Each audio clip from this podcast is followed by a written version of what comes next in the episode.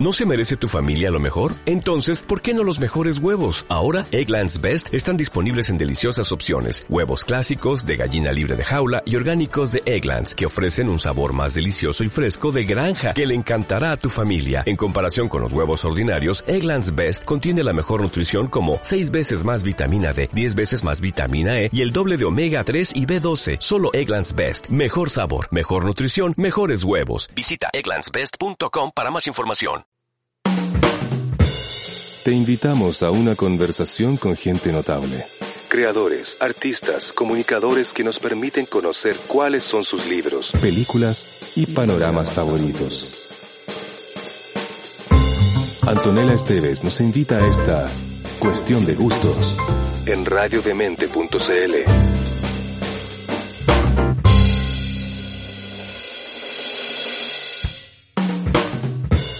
El diagnóstico es claro. Los humanos somos el único vínculo común en todas las zoonosis y la verdadera explicación para la emergencia de nuevos virus como el SARS-CoV-2 es la invasión de nichos ecológicos, la destrucción del bosque tropical, el crecimiento desmesurado de las ciudades y la aniquilación de la vida silvestre. Todos problemas causados por nosotros y que hacen que la próxima pandemia esté a la vuelta de la esquina. Esta información debe ser socializada y es urgente que generemos cambios profundos en nuestra relación con la naturaleza, formas de producir alimentos y promoción del crecimiento económico de las naciones, particularmente de las menos desarrolladas. Eso es parte del último capítulo del más reciente libro de nuestro invitado de hoy. El libro se llama Pandemia y nuestro invitado es ni más ni menos que el señor Gabriel León. Gabriel, ¿cómo estás? ¿Qué tal, Antonella? Muy bien, ¿y tú? Bien, bien contenta de hablar contigo en este momento, además tan particular, en esta semana en donde se están disparando el tema con las, con las vacunas, ¿cierto?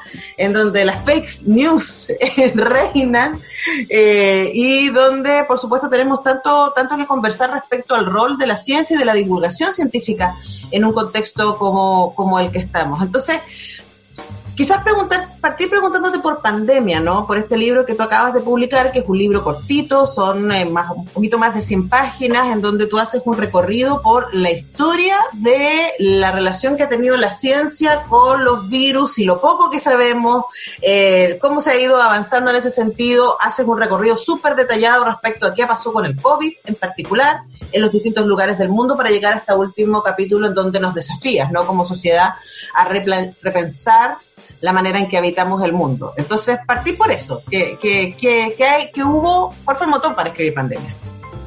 Es súper interesante porque eh, tiene como estructuras, tres estructuras distintas. Parte siendo un libro de historia, como historia de la ciencia, después como una crónica con respecto a lo que está ocurriendo con el virus y termina como una suerte de ensayo mm. con respecto al futuro de la humanidad y las pandemias. Y, lo, interesante de esto es que el primer capítulo lo tenía bastante trabajado porque estaba incorporado en algunas charlas que yo hacía con respecto a la historia de las vacunas. Entonces, para poder contar esa historia con una profundidad adecuada, contaba primero cómo era la vida en la antigüedad. Eh, está este dicho, todo tiempo pasado fue mejor. De hecho, yo partía mi charla con esa frase, todo tiempo pasado fue mejor.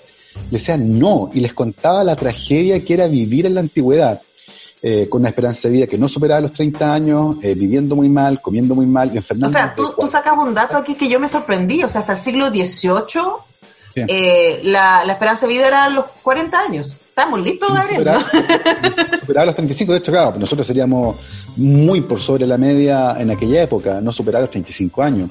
Y, y de hecho es interesante porque si uno mira ese gráfico, el de la esperanza de vida al nacer, uno nota que hay una anomalía porque era una línea plana y de repente se dispara hacia fines del siglo XVIII, entre 1850 y 1900, algo, y uno dice, acá tiene que haber pasado algo, porque de otra manera no se explica ese salto gigante en la esperanza de vida al nacer. Y ese algo que ocurrió es justamente la ciencia, que nos permitió entender por qué nos enfermábamos, porque antes no entendíamos porque nos enfermábamos, los virus, las bacterias para nosotros no existían, y comprender la existencia de estos microorganismos y la relación que ellos tenían con nuestra salud fue fundamental para, por ejemplo, cosas que hoy día nos parecen triviales, el lavado de manos. Mm. Antiguamente el lavado de manos no era una práctica habitual, ni siquiera entre los médicos. Eh, el uso de agua potable, eh, la invención ciertamente de los antibióticos y el control de las infecciones mediante otros mecanismos como la esterilización del material quirúrgico eh, y de cualquier procedimiento médico que requiere que todo esté estéril.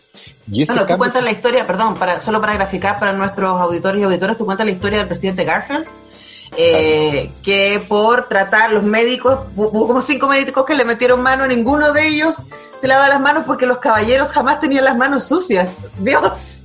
Y el señor, ese presidente murió de infección. Exactamente. James Garfield, que fue presidente de Estados Unidos, no confundirlo con el gato, eh, atentaron contra su vida, le dispararon dos balazos en una estación de trenes eh, y una de las balas se la alojó cerca del vaso. Eh, y en el intento, en aquella época, eh, lo más importante era sacar la bala. Y en aquella época, un dedo por el agujero del cuerpo para tratar de... Y no pudieron. Evidentemente, todos los médicos que manipularon esa herida, ninguno se había lavado las manos. Y los médicos le causaron una infección gravísima a James Garfield, que murió al final de septicemia con mucho dolor. De hecho, la biografía es bien terrible. Habla que murió dando alaridos de dolor y murió finalmente producto de una infección. Eh, de hecho, la persona que le disparó, que fue condenada después a muerte y lo colgaron, él dice en una de sus declaraciones en el juicio, yo solo le disparé al presidente, pero sus médicos lo mataron. Eh, lo que refleja esta, esta suerte de eh, lógica curiosa que teníamos entre la sepsia, que no existía en aquella época, y que los médicos a veces hicieran esto de producir infecciones como ocurría también con las mujeres que parían en Europa. Entonces, toda, esta relación creo que es importante entenderla porque culturalmente es un desafío. En la antigüedad la gente convivía con la muerte. Era algo tremendamente común. A todo el mundo se le moría alguien conocido todos los Ahora no. Ahora no, uno no convive con la muerte. La muerte es privada.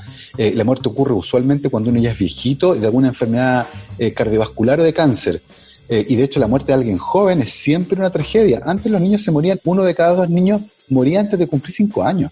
Entonces la muerte de niños antes era una cosa tremendamente común y por eso las familias eran tan numerosas. Básicamente porque querían asegurarse que al menos un par de hijos sobreviviera a la niñez. Entonces, esta relación con, las enfermedades marcó a la cultura, no es algo que tiene que ver con la medicina. Nuestra vida en cierto momento giraba en torno a la muerte. Claro, pero también, y, me parece súper interesante, y por eso me detuve en el ejemplo de, James Garfield que tú das, es que en la elite quien manejaba el conocimiento y el poder, eh, también se caían estas cosas, ¿no? Y por supuesto me va, a interesar mucho que, hablemos un poco, pero cuando tú hablas de esta, esta visión cultural de la naturaleza, es algo que eh, nos cruza de alguna manera hasta eh, la ilustración, ¿cierto? Y cuando en el siglo XVIII-XIX empieza este avance gigantesco de la ciencia y esta idea de que la ciencia nos va a permitir entender y luego controlar la naturaleza, que es algo que parecía que ahora venimos de darle una vuelta, ¿no? Y decir, chucha, podemos entender ciertas cosas, pero luego controlar el mundo es tremendamente gigante, la realidad no supera. Claro, de hecho, como decías tú, esas ideas eh, curiosas, incluso que podemos encontrar el día de hoy como ridículas con respecto, por ejemplo, a los miasmas, como el origen de las enfermedades, estos aires malos, ¿cierto? Y uno, y uno piensa en esas ideas como ideas exóticas y tal vez un poco raras, y no, pues era la corriente de pensamiento principal. Eh, y los médicos vivían en esa teoría de los miasmas, que el aire malo era el que producía las enfermedades. Eh, y esto de la higiene también era, era generalizado, solo un grupo de, gente exótica era la que se lavaba las manos. La mayoría, como dijiste tú, oye, pero si yo soy un caballero, los caballeros tienen manos limpias. Eh, y por lo tanto, presidentes, empresarios, gente poderosa, ricos y pobres morían por igual porque el desconocimiento era transversal. Y eso también es sumamente interesante porque culturalmente marca, marca tremendamente fuerte esa época. Y, ciertamente el día de hoy conocemos mejor esto, pero aunque lo conozcamos, eh, lo entendemos más rápido, lo podemos tal vez racionalizar de manera distinta, pero sigue siendo incontrolable. Son esos aspectos de la naturaleza más profunda eh, que ciertamente controlarlos suenan a una ambición que es imposible. Claro que sí. Y ahí, bueno, vamos a volver sobre eso, ¿ah? Y sobre lo que nos pasa en esta época con aquello. Conversamos con eh, Gabriel León, destacado, bueno, científico, él mismo, ¿cierto? Eh, autor de varios libros, yo tengo aquí varios, tengo La Ciencia Pop y ah, ¿Qué son los mocos? y otras Claro, bueno, el, tengo en ebook, también se los recomiendo que lo pueden conseguir en ebook, su más reciente libro, eh, Pandemia, pero es el momento, ahí está, nos lo está mostrando, qué lindo libro. Eh, ahora es el momento de que escuchemos tus músicas favoritas, Gabriel. Ya pues, vamos a ir a escuchar eh, una canción que me gusta mucho, de una banda que me gusta mucho. esta canción se llama Miss Shapes y es de Pulp. Ya pues, estamos haciendo cuestión de gustos con Gabriel León. Raised on a diet of broken biscuits. Oh, oh, we don't look the same as you. And we don't do the things you do. But we live around here too. Oh, really? mistakes, misfits. We'd like to go to town, but we can't risk it all. Cause they just wanna keep us out. You could end up with a smack in the mouth. Just for standing out now, really. The future's owned by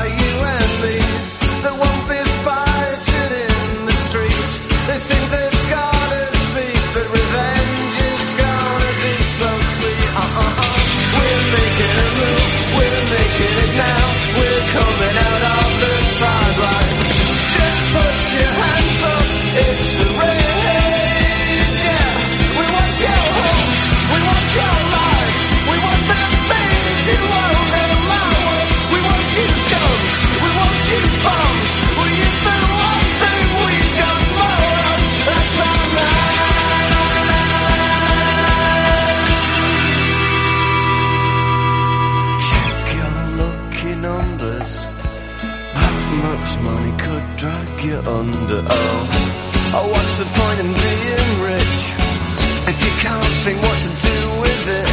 Cause you're so very thick.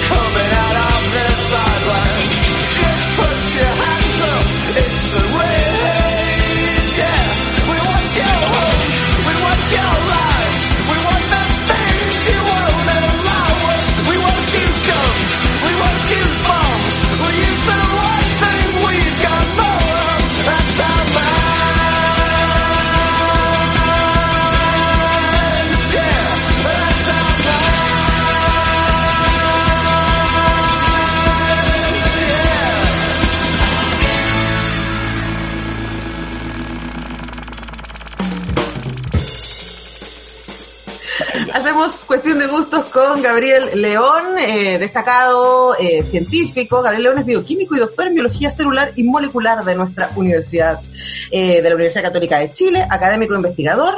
Eh, y bueno, hace mucho rato que está dedicado a hacernos entender el mundo, cosa que me parece súper interesante a través de podcast, a través de participación en distintos programas como este, y escribiendo estos libros como La Ciencia Pop y esta triada de libros hermosos, que fue el- la razón por la última vez que hablamos, fue a propósito de por qué me sigue la luna.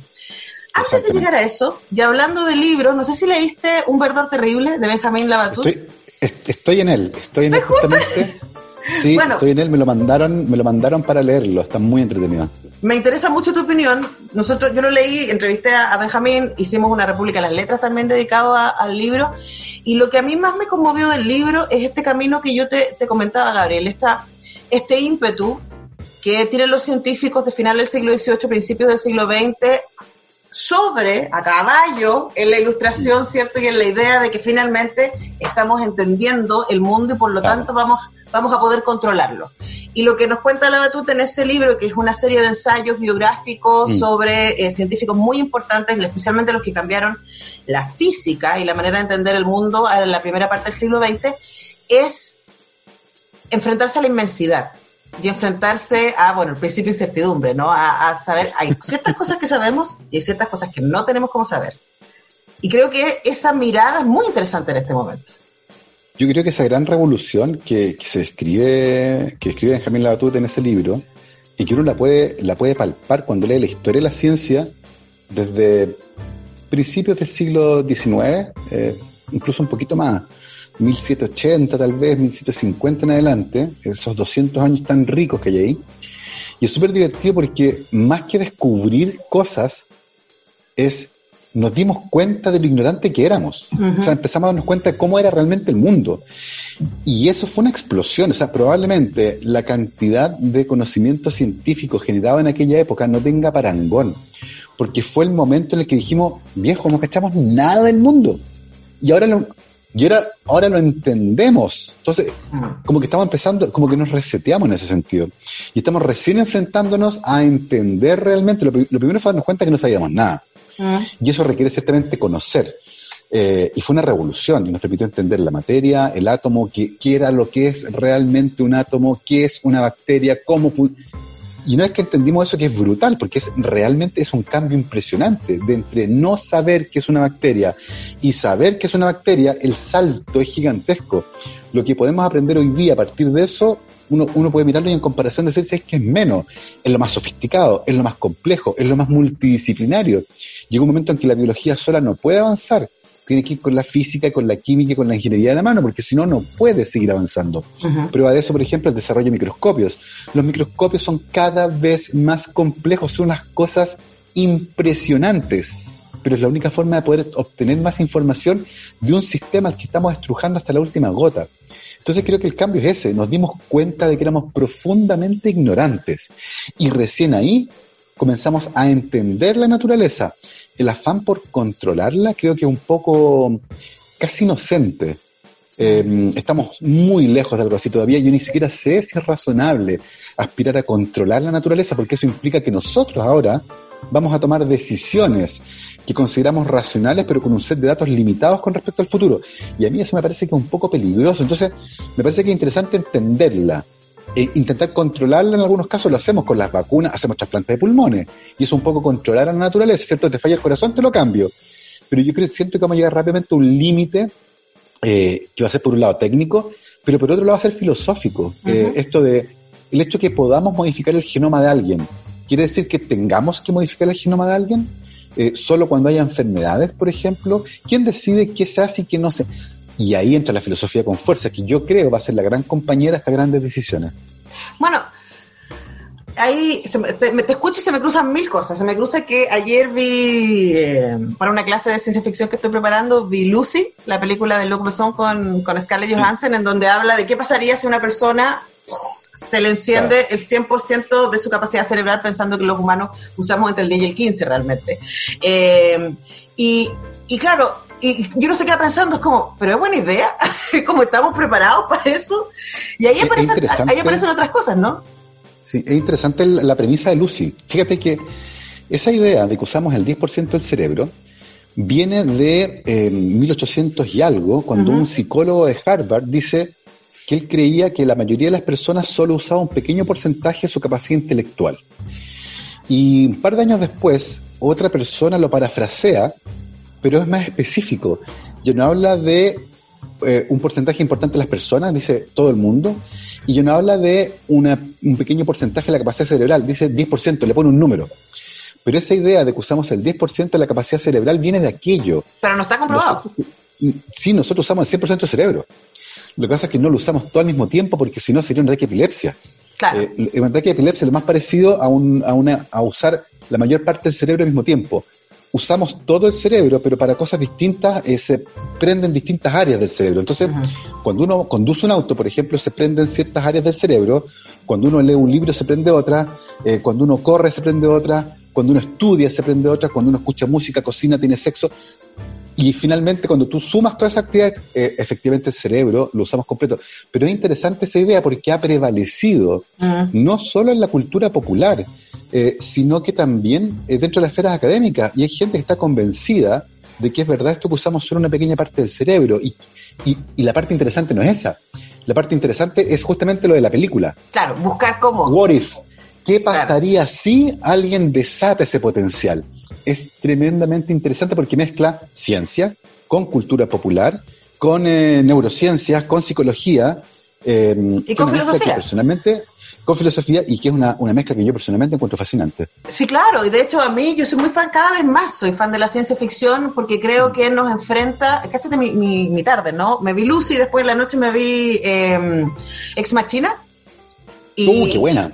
Gran película que trabaja sobre la idea de la inteligencia artificial, ¿no? Ahora, el tema es que la ciencia ficción parte de estirar desde lo, que sabemos a lo que ¿qué pasaría si, ¿cierto? Y ahí aparecen un montón de cosas, pero a mí lo que me pasa, Gabriel, y, me acuerdo también de nuestra última conversación, es que es un momento de conocimiento, de celebración del conocimiento y de mucha cautela. Eh, las semanas antes de las elecciones en Estados Unidos recuerdo haber visto una nota en donde salía una, una mm, persona que apoyaba a Trump y que decía, yo voto por Trump porque él no tiene miedo. Y yo pensaba, mientras veía esta frase, decía, chuta, pero el 2020 si algo nos ha enseñado es a que deberíamos tener miedo, no, no inmovilizarlo. Pero, pero mira lo que pasó, 230 mil muertos en Estados Unidos. O sea, ¿qué pasa ahí? El, el, miedo, el miedo es como el dolor. Em, fíjate que hay gente que tiene una condición neurológica y es incapaz de sentir miedo. Tiene desconectada la parte del mm. cerebro que regula el miedo. Y, esas personas tienen vidas terribles, viven menos porque son tremendamente arriesgadas. Es como la gente que no siente el dolor. Uno podría pensar en el dolor como algo negativo, pero piensa cuando estás cocinando, por ejemplo, y te quemas. ¿Qué importa? ¿Qué importa? Es una advertencia. Y por lo tanto, el no tener miedo no es una virtud, es un defecto. Eh, porque te hace tomar acciones tremendamente atrevidas que en otras circunstancias no tomarías. Eh, un presidente que no tenga miedo, uno podría pensar que también es un atributo positivo, eh, pero es tremendo porque ese miedo va de la esa ausencia de miedo va de la mano con una ausencia de precaución.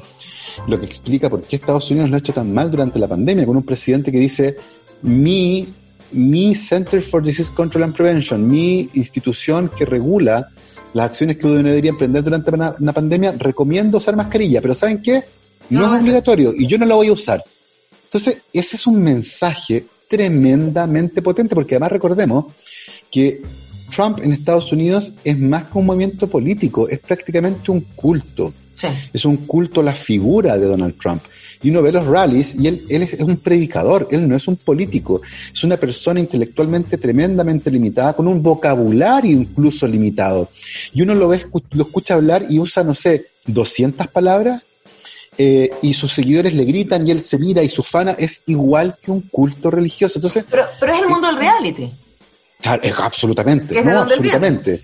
Y, a él le gusta eso. O sea, ¿tú te acuerdas de Obama haciendo rallies toda la semana? No. Eh, porque, y, ni de Bush tampoco, ni de Clinton, ni del otro Bush, porque no es, a él sí, porque a él le gusta el show. En el, en el fondo él, él, no es presidente, él no es presidente. Él, para esto es el mejor show del planeta. Sí. Donde tiene este público cautivo que además lo idolatra. Debe ser una cosa impresionante y por eso está agarrado con diente y uña del cargo. O sea, para alguien además que tiene esos problemas de autoestima tan graves, perdón, o sea, como es súper evidente, no, no, que yo no soy psicóloga para, para poder eh, eh, dar un diagnóstico, pero es súper evidente que el caballero tiene problemas eh, y que necesita, ¿cierto?, esta alimentación. Luego, lo preocupante, Gabriel, es que tiene 70 millones de personas votaron por él.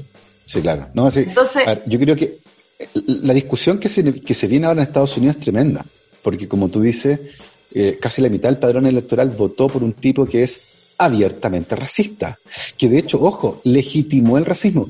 Parte de mi familia política, eh, mis suegros, mi cuñada, su marido y dos sobrinos, viven en Estados Unidos. Ellos son ciudadanos, votan allá. Y mi sobrina va al colegio en Estados Unidos, a una escuela pública. El día que ganó Trump, al día siguiente, a ellos, a los latinos, que son ciudadanos, ella nació en Estados Unidos, pero claramente es latina, les estaban cantando Build the Wall, sus compañeros gringos. Entonces, eh, el solo hecho de que un presidente con ese perfil ganara legitimó este discurso de odio público. Algo que antiguamente se, se callaba, decía, ah, malditos mexicanos, y no decían nada. Ahora van y se lo dicen, y te dicen, devuélvete. Es una cosa impresionante lo que ha hecho Trump en Estados Unidos. Lo rompió, lo rompió. Sí. Ahora, voy a volver sobre ese tema y sobre, sobre el lugar del discurso, que me parece que es súper importante y es contra lo que gente como tú trabaja, ¿no? O, o, como más bien poner la ciencia en un lugar distinto al sentido común o al que dice cualquiera. Pero es momento de que vayamos a escuchar un tema. Oh, maravilloso. Vamos a ir a escuchar ahora otra, otra de mis canciones favoritas, se llama Age of Consent y es de una banda que se llama New Order. Ya, pues, me gusta tu cosa british, ¿ah? Estamos haciendo cuestión ah. de gusto con Gabriel León.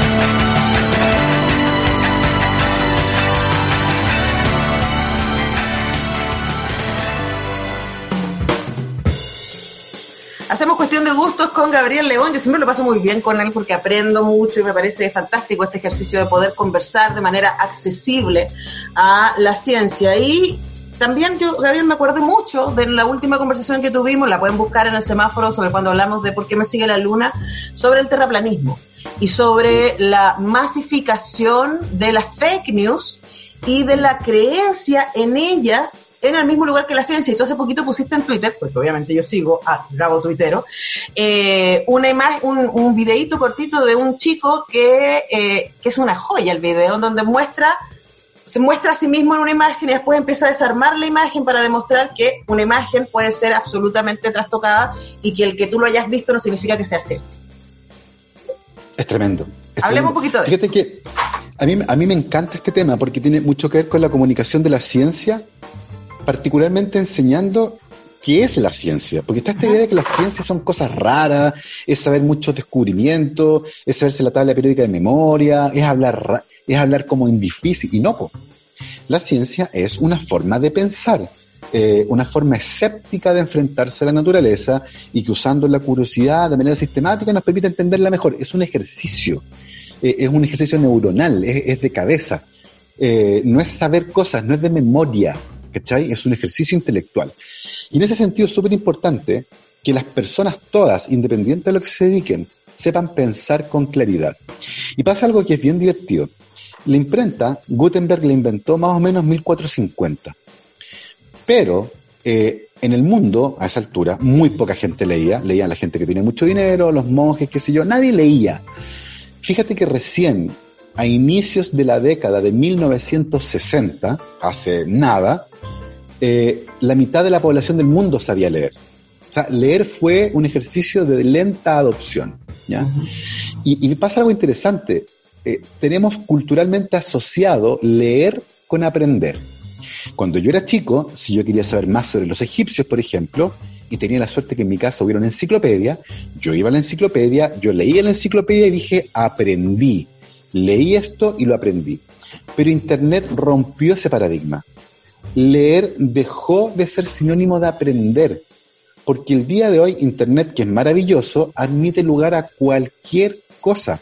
A los bromistas, a los mentirosos, a los tramposos, a los dementes, a, a todo. Y por lo tanto, viene un cambio cultural. Tengo la sensación de que es una tecnología que entró tan rápido que todavía estamos como acomodándonos a esto. Y parte de ese acomodo implica que hay un par de generaciones que no saben lidiar bien con esta tecnología y siguen pensando que yo leo y aprendo. Fíjate, me pasó una vez. Dando una charla y me tocó enfrentarme al final de esa charla con una chica que era antivacunas, que venía de hecho con su hijo pequeño en brazos, me dio una cosa tremenda. Y, tenía un montón de información tremendamente equivocada sobre las vacunas. Y yo le digo, pero perdón, ¿de dónde, dónde, dónde aprendiste esto? Y me dice, lo leí. ¿Y dónde? En Internet.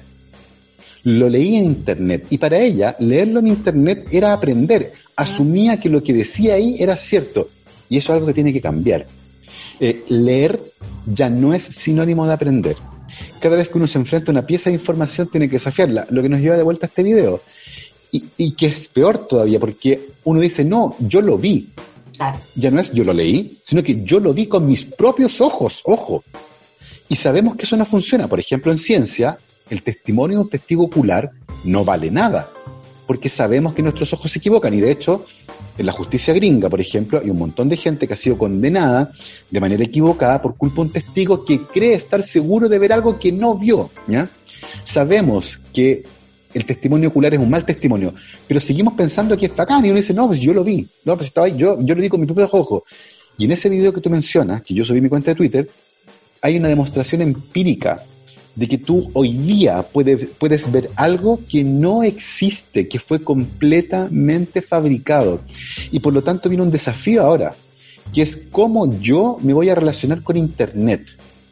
Y esa relación, por lo tanto, es muy distinta a la forma en que yo me relacionaba con una enciclopedia. Tiene que ser con duda, tiene que ser con escepticismo, tiene que ser con confirmación, tiene que ser pensando. Por lo tanto, si las personas no piensan cuando están en ese, dominio de la realidad que es Internet, se los van a comer. Por eso es tan importante enseñarles a los niños y a las niñas en el colegio no cosas, sino que a pensar. Porque esos niños y niñas que aprenden a pensar se van a convertir en adultos que no se van a tragar ese video. Y eso es súper importante. Ahora, Gabriel, eso también se cruza y sigo pensando en Trump y pienso también en, Cambridge Analytics, ¿cachai? Y, en estos documentales que están en Netflix de The Great Hack y The Social Dilemma, en donde una de las cosas que pasan en este sentido, y estoy pensando en Trump cuando salió el jueves a decir mentiras, o sea, súper fuerte a decir mentiras, tanto así que incluso medios que lo apoyaban hasta ese momento, como Fox News, tuvieron que salir a decir, perdón, pero no podemos seguir transmitiendo esto porque esto es falso, mm. esto es falso, de esto no hay evidencia, de esto no otro. Pero es muy fuerte, estoy pensando en el gringo medio, en este que adora a Trump porque lo veía en el The Apprentice, ¿cachai? Y que salga este señor, diga estas cosas y el otro diga, de más que sí, porque es mi vida, porque me conviene, porque es mi manera de entender el mundo, básicamente, y me da terror pensar que hay otras maneras de entender el mundo. ¿Qué hacemos ahí? Fíjate que es súper complejo lo que el punto que tú planteas, eh, porque tiene que ver con las creencias, que es probablemente una de las áreas que personalmente más me interesa como comunicador científico. ¿Cómo yo me enfrento a alguien que cree que las vacunas son malas? ¿Cómo yo me enfrento a alguien que cree que la Tierra es plana? ¿Cómo yo me enfrento a alguien que cree un montón?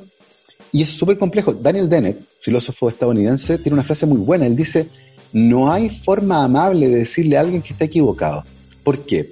Porque nosotros no somos solo materia.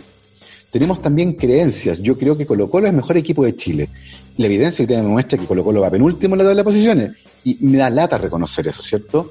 Em, nuestras creencias son parte integral nuestra. Y por lo tanto, cada vez que yo destruyo una creencia de alguien, le estoy haciendo daño. Y hay un montón de estudios que muestran que cuando alguien que cree, por ejemplo, que Trump es un presidente fantástico.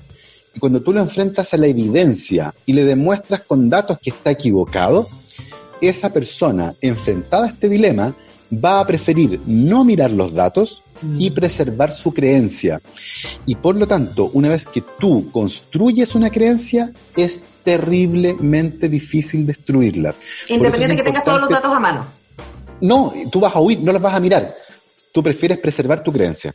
Entonces, eso nos enfrenta a un dilema gigantesco, es cómo lo solucionamos. Y cuando uno mira esto desde el punto de vista pesimista, uno sabe que esto no tiene solución. Eh, lo único que uno puede hacer es trabajar con las generaciones que vienen más atrás y enseñarles a pensar para que no sean tanto víctimas de, sus prejuicios y aprendan a que en un mundo complejo se pueden equivocar y que está bien cambiar de opinión. Pero eso es un trabajo tremendamente complejo. ¿Cómo lo resolvemos con los adultos que ya creen este tipo de cosas? Yo soy más bien pesimista, fíjate, creo que es súper, súper difícil cambiarlos de idea. Ahora, yo creo, pensando en los temas que yo trabajo, que tienen que ver con, perspectiva de género y cine, etcétera, y pienso que cuando tú te das cuenta que aquello que has creído te hace daño, puede ser un camino, ¿no? Estoy pensando en, por ejemplo, cómo convencemos a los hombres de que el feminismo es algo que les conviene. Y mi experiencia ha sido demostrarle, pero mira cómo te ha hecho daño el machismo, cómo te ha hecho daño el patriarcado a ti, varón. Entonces, quizás por ahí pueda haber un camino. No estoy, también teorizando, pero me imagino. Creo, creo que es un camino siempre y cuando la racionalidad todavía esté arriba de la mesa. Mm. El problema es intentar, o sea, mostrarle evidencia a alguien que renunció a la razón, como hay un dicho por ahí de Thomas Paine, ¿cierto? Eh, es darle medicinas a un muerto. Eh, es totalmente refractario. No tiene... Entonces, claro, mientras sobrevive algo de racionalidad, hay esperanza. Pero una vez que la racionalidad fue desterrada y estás en piloto automático, creo que no hay nada que hacer. Entonces, hay que evitar llegar a ese punto de no retorno. Claro, porque ya eh, estamos hablando de fanatismo, de fascismo, de dogma. ¿Qué es, ¿Qué es lo que más me preocupa de Trump justamente? Porque uno ve a estas personas y hay un montón de entrevistas tremendas que le hacen a sus seguidores y los confrontan con la evidencia y se quedan y uno ve en su, en su cara, uno puede leer la disonancia cognitiva, este, enfrentamiento, este enfrentarse a la evidencia que te dice, y, dice, no, pero aún así yo creo en Trump. ¿Y, ¿Cachai? Ya, pero aún así, ya, pero no importa. y, en el fondo patean la evidencia porque en el fondo renunciaron a la razón para abrazar una creencia. Y porque esa creencia los define. Exacto, absolutamente. De hecho, ellos andan, andan eh, brandeados el gorro de Trump, la cosa de Trump, la polera de Trump. Eh, eh, exactamente. ¿Cómo tú le dices a alguien que ya no es eso? ¿Cómo le haces tanto daño? Es súper difícil. Bueno, tiene mucho que ver con la, con la fe y la religión. Como, como, absolutamente. Uy, es tremendo tema. Y por eso es tan importante, por eso es tan importante hacer comunicación científica y entrenarnos a mirar, eh, a mirar a reconocer que existe la percepción. O sea, a mí, yo parto todos mis talleres hablando de percepción, de que estamos entrenados para ver y para no ver. Mm. Y que por lo tanto hay un montón de mundo que se nos queda afuera. Y que mientras más nos Sí. expongamos al mundo, más cosas podemos aprender. Y por eso yo celebro tanto y siempre disfruto tanto de hablar con Gabriel León. Gabriel, es momento de ir a escuchar un tema. Súper, nos vamos a ir a California ahora, para no abusar tanto de la música inglesa. Vamos a escuchar Take the Skinheads Bowling de Camper Van Beethoven. Ya, pues escuchamos eso. Estamos haciendo cuestión de gustos con Gabriel León.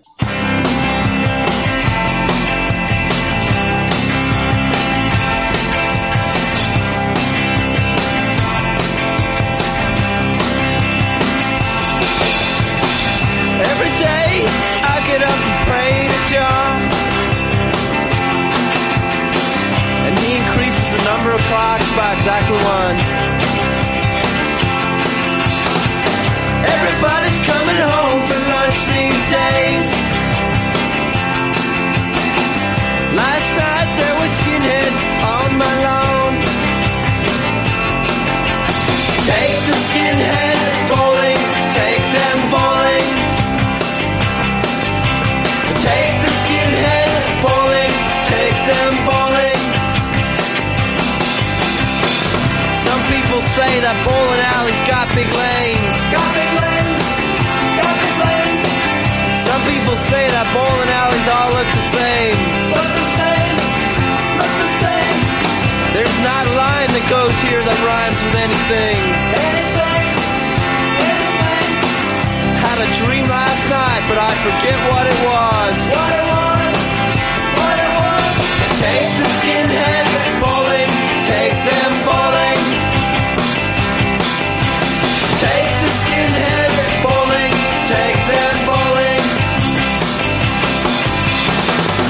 A dream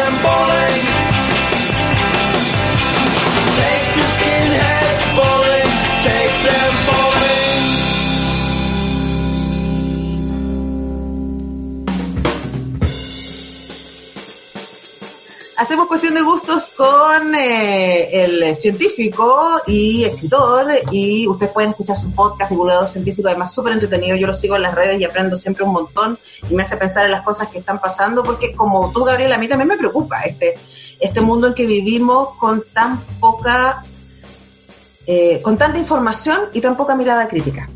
Mm. Y me quedé pensando en el final de pandemia, en tu libro, en donde lo que tú haces después de contar la historia básicamente de, eh, de la relación de la ciencia con los virus y con lo que hemos sabido cuándo y cómo ha cambiado eso y lo que ha pasado en el 2020, ¿no? Tú, la última parte del libro es un ensayo en donde tú desafías nuestra manera de habitar el mundo. Y considerando lo que hablábamos recién, ¿no? Se nos viene difícil. ¿Cómo hacemos eso? Se viene tremendo. De hecho, fíjate que comunicacionalmente hay desafíos gigantescos eh, que están asociados con la pandemia y que deberíamos empezar a utilizar para enfrentar el siguiente desafío, que es el- que la crisis climática.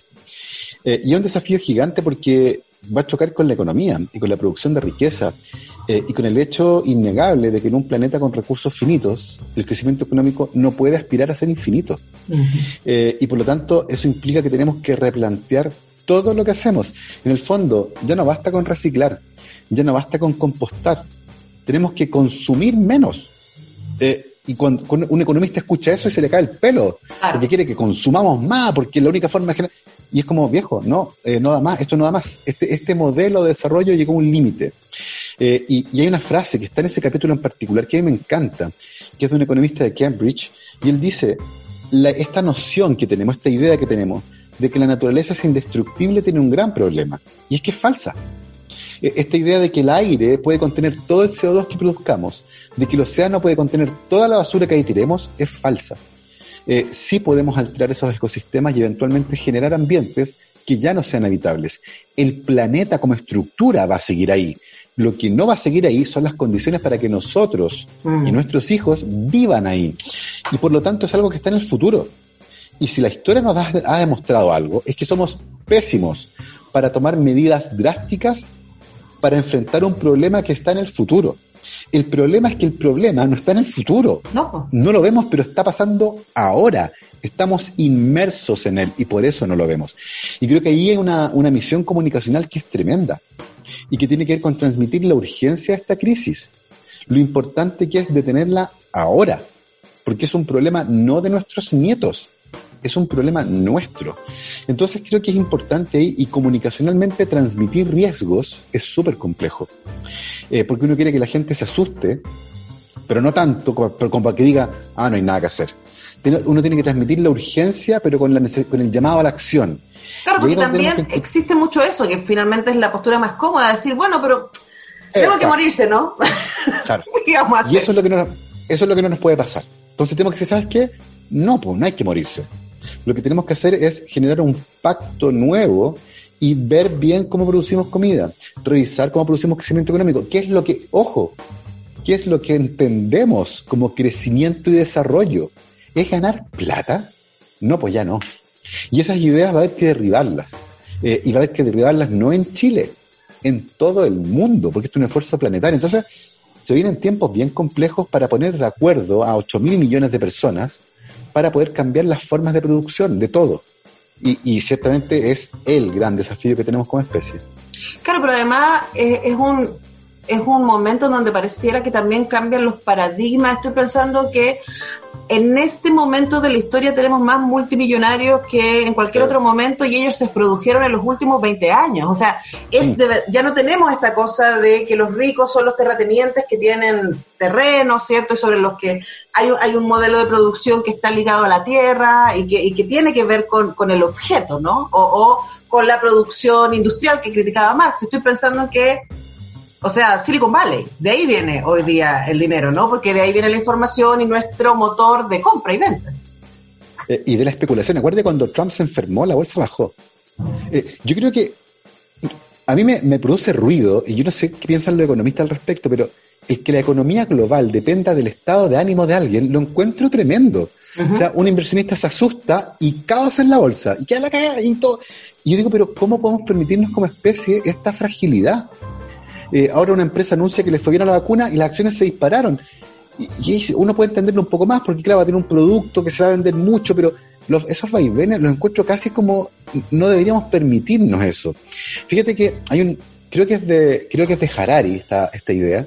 General Electric, que es una empresa que partió en la generación de energía eléctrica y después se dedicó a fabricar aparatos eléctricos, refrigeradores, microondas, qué sé yo, el día de hoy gana más plata especulando en la bolsa que vendiendo artículos electrónicos.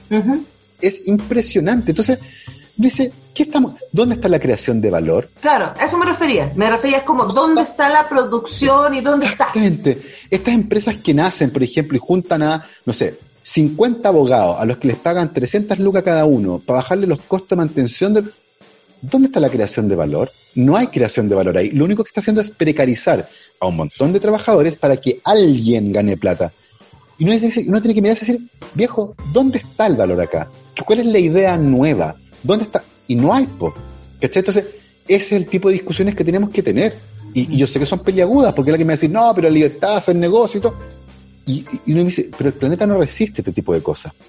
Entonces, eh, creo, creo que ahí es donde uno tiene que empezar a hablar del bien común. Es lo mismo de las mascarillas en Estados Unidos, cuando la gente decía, yo soy libre y si quiero no uso mascarilla. Pero ¿dónde está el bien común? Cuando uno piensa en el otro. O sea, si todos somos in- así de individualistas, estamos sonados. Pero es que ahí está el tema. Nuestra especie viene de la colaboración. Sin colaboración nos hubiéramos muertos un montón de rato. Entonces, creo que es importante rescatar ese tipo de valores, pero eso requiere sociedades menos, menos, menos exitistas y menos individualistas. Y la nuestra en particular es una sociedad profundamente individualista. Pero también, y aquí me acuerdo que en este programa lo hablamos con Jorge Baradit, dos semanas antes de- del estallido. Eh, y él decía que lo que él había investigado era que la historia chilena demostraba que el pueblo chileno era tremendamente solidario. Pero que la imposición de un eh, sistema neoliberal de mercado instaló, y aquí viene la parte de nuevo con la percepción, instaló un discurso que nos caló hasta los huesos. Y ahora, claro, estamos en un momento luminoso y esperanzador, que vamos a ver en qué termina, ¿no? Pero de decir, en el fondo los seres humanos, como que tú dices, Gabriel, los seres humanos somos solidarios, los seres humanos nos interesa el otro, está también en nuestro gen. La, colaboración era fundamental en la antigüedad porque si tú no cazabas algo para comer, dependías que tu vecino hubiera cazado algo y que lo compartiera contigo, porque además en esa época no se podía guardar comida, no había refrigeradores. Y por tanto, si tú no compartías, era básicamente malo, era botar comida, era como, no tenía sentido, porque además si tú después no cazabas, tu prestigio era importante y nadie iba a querer colaborar contigo. Em, la falta de colaboración viene cuando hay gente que se hace completamente independiente del resto. En el fondo, te da lo mismo, porque tienes en el fondo tanto que te da igual lo que el resto le pase. Y, eso es tremendo, porque finalmente dependes de la buena voluntad del resto para que, para que todo el mundo la vaya mejor. Y después este discurso, eh, que tú lo mencionabas, esta idea, el típico discurso, yo hice esto solo. Yo, yo lo hice, del self-made man. A no, ser, a no ser que tú estés en una isla, nunca hiciste nada solo. Hay un ejercicio que yo les pedía que hicieran a mis estudiantes en la universidad. Quiero que piensen en cómo hicieron su desayuno esta mañana. Entonces, por favor, dígame usted, bueno, fui al refrigerador y ya. ¿Quién hizo el refrigerador? Ah, bueno, se hizo una fa perfecto. ¿Quién sacó una caja de leche? Ok. ¿Quién ordeñó la vaca? Sí, bueno, alguien en el sur y alguien alimentó pónganse a pensar en todas las cosas que tuvieron que pasar para que ustedes el día de hoy tomaran desayuno. Y nunca más van a volver a decir yo hice esto solo, porque no han hecho nada solos. Dependen de la sociedad, dependen de esta cadena de favores que nos hacemos eh, y que hemos arreglado para que funcionen y podamos vivir de esto y no son favores, son trabajos. Todos dependemos de todo. Entonces, creo que es importante rescatar esos valores, el de la colaboración, el de la solidaridad, dejar de lado el individualismo que no nos lleva a nada. Entonces, además ha quedado muy en evidencia en la pandemia, Gabriel. Bueno, y a eso iba, para cerrar con la pandemia. Este es el esta crisis, si algo nos ha, demostrado, es aquello. Este modelo no resiste este tipo de cosas que van a ocurrir de nuevo en el futuro. Entonces, es importante que, a ver, lo peor que nos puede pasar es que esta pandemia pase y sigamos como antes. Eso sería lejos lo peor. No aprender nada de una crisis de esta naturaleza es un fracaso como especie. Y por lo tanto deberemos replantearnos a partir de esta crisis todo lo que hacemos. Nuestra forma de producir riqueza, alimento, relaciones familiares, trabajo. ¿Cuántas empresas se dieron cuenta en la pandemia que no necesitaban pagar 5 millones de pesos al mes para arrendar unas oficinas carísimas cuando pueden hacer la misma pega de la casa? ¿Les sale más barato pagarle a alguien internet en su casa de la full velocidad comprarle un laptop y se acabó el problema. Entonces, es importante que ese tipo de cosas ocurran, que esos análisis los hagamos. No podemos seguir anestesiados. Es importante que reaccionemos a lo que nos pasó. Ahora, quiero cerrar con esto que dices, eh, aprovechando lo que hablamos al principio, porque si estamos anestesiados, no nos vamos a dar cuenta del dolor. Y el dolor nos advierte del peligro, así que necesitamos estar atentos. Así que gracias, Gabriel León, por tu trabajo, por tu último libro Pandemia y por todos los anteriores y por este tiempo que nos has dado para conversar sobre tu trabajo, sobre ciencia, sobre contingencia política y tantas cosas. Gabriel León, siempre un placer. Nos vamos con un tema. Antonella, siempre un placer conversar contigo. Nos vamos con un tema, volvemos a Inglaterra, nos vamos con esta tremenda banda Fleetwood Mac y The Chain. Con eso nos vamos, The Chain, a propósito, perfecto. Cuídense, chao.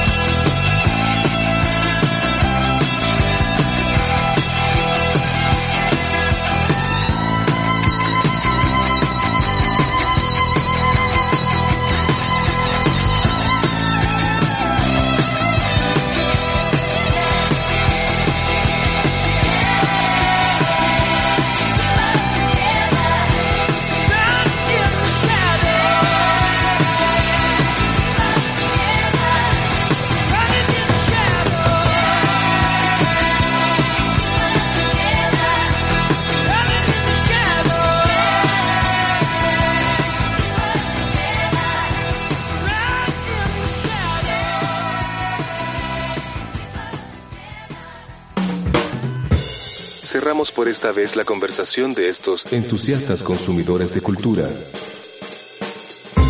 Y los dejamos invitados para una próxima cita en donde conozcamos los favoritos de nuestros favoritos en radiodemente.cl.